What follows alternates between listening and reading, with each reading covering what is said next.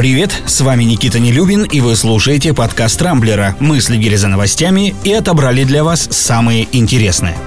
Одним из главных событий во внешнеполитической жизни России накануне стало продление договора с США о сокращении наступательного вооружения. Представители двух стран обменялись нотами, соглашение официально вступило в силу, а срок его действия продлится до февраля 2026 года. Все это время Россия и Соединенные Штаты будут взаимно сокращать свои ядерные арсеналы.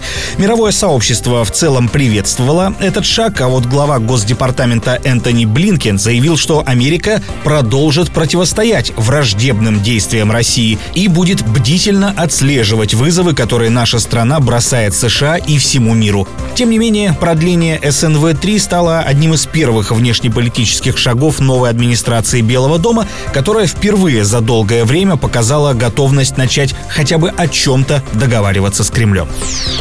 Впрочем, говорить о возможной перезагрузке отношений России с США или с Европой вряд ли имеет смысл, особенно после недавнего решения об аресте Алексея Навального. Накануне в ЕС уже заговорили о возможном введении новых санкций. 22 февраля Совет по иностранным делам Евросоюза обсудит решение Симоновского суда Москвы и возможные дальнейшие действия. Ну а сегодня в Россию с визитом прибывает глава европейской дипломатии Жозеп Баррель. Он проведет переговоры с министром иностранных дел Сергеем Лавровым. Однако питать хоть какие-то иллюзии относительно этой встречи точно не стоит. Уж слишком далеко Кремль зашел в борьбе с никому не нужным блогером и останавливаться на полдороги точно не собирается.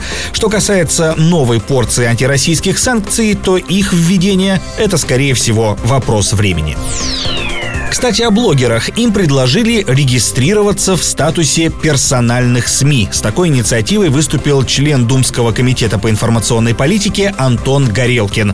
Он отметил, что большинство частных блогеров существуют на платформах, которые не подчиняются российской юрисдикции. При этом многие из них, по словам депутата, хотели бы зарегистрироваться как СМИ, чтобы иметь трудовой стаж и взаимодействовать с госорганами. Напомню, закон о блогерах в России уже действовал с 2014 по 2017 годы. Он приравнивал к средствам массовой информации тех, на чьи странички за сутки заходят больше трех тысяч раз. Таких блогеров э, Роскомнадзор должен был вносить в специальный реестр, но, как и многие инициативы наших парламентариев, это оказалось абсолютно бестолковой. Государство осознало, что физически не в состоянии проконтролировать блоги всех людей, у которых свыше трех тысяч посещений в день. Каким конкретно образом теперь регулировать эту отрасль, господин Горелкин Галкин так и не ответил. Кстати, накануне в Роскомнадзоре отчитались об удалении из соцсетей около двух с половиной тысяч публикаций, призывающих подростков приходить на несогласованные акции. Особое рвение в этом добром деле проявили администраторы китайского сервиса TikTok. Они начали активно сотрудничать с ведомством и оперативно вычищать нежелательный контент. Объясняется это тем, что у ТикТока, в отличие от других популярных соцсетей, есть российское представительство, то есть руки руки Роскомнадзора, если что, до них легко дотянутся.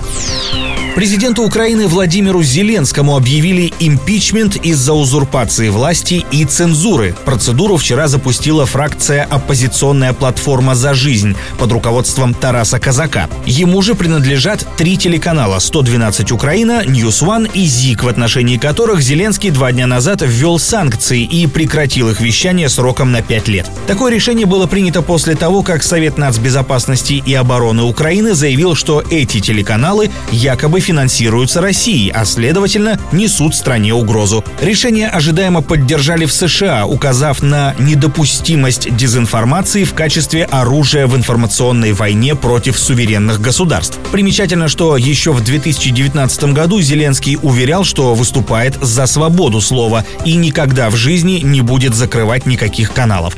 Кстати, согласно недавнему опросу Киевского международного института социологии, рейтинг поддержки президента Украины упал упал до 22%. Именно столько бы проголосовало за него, случись выборы сейчас.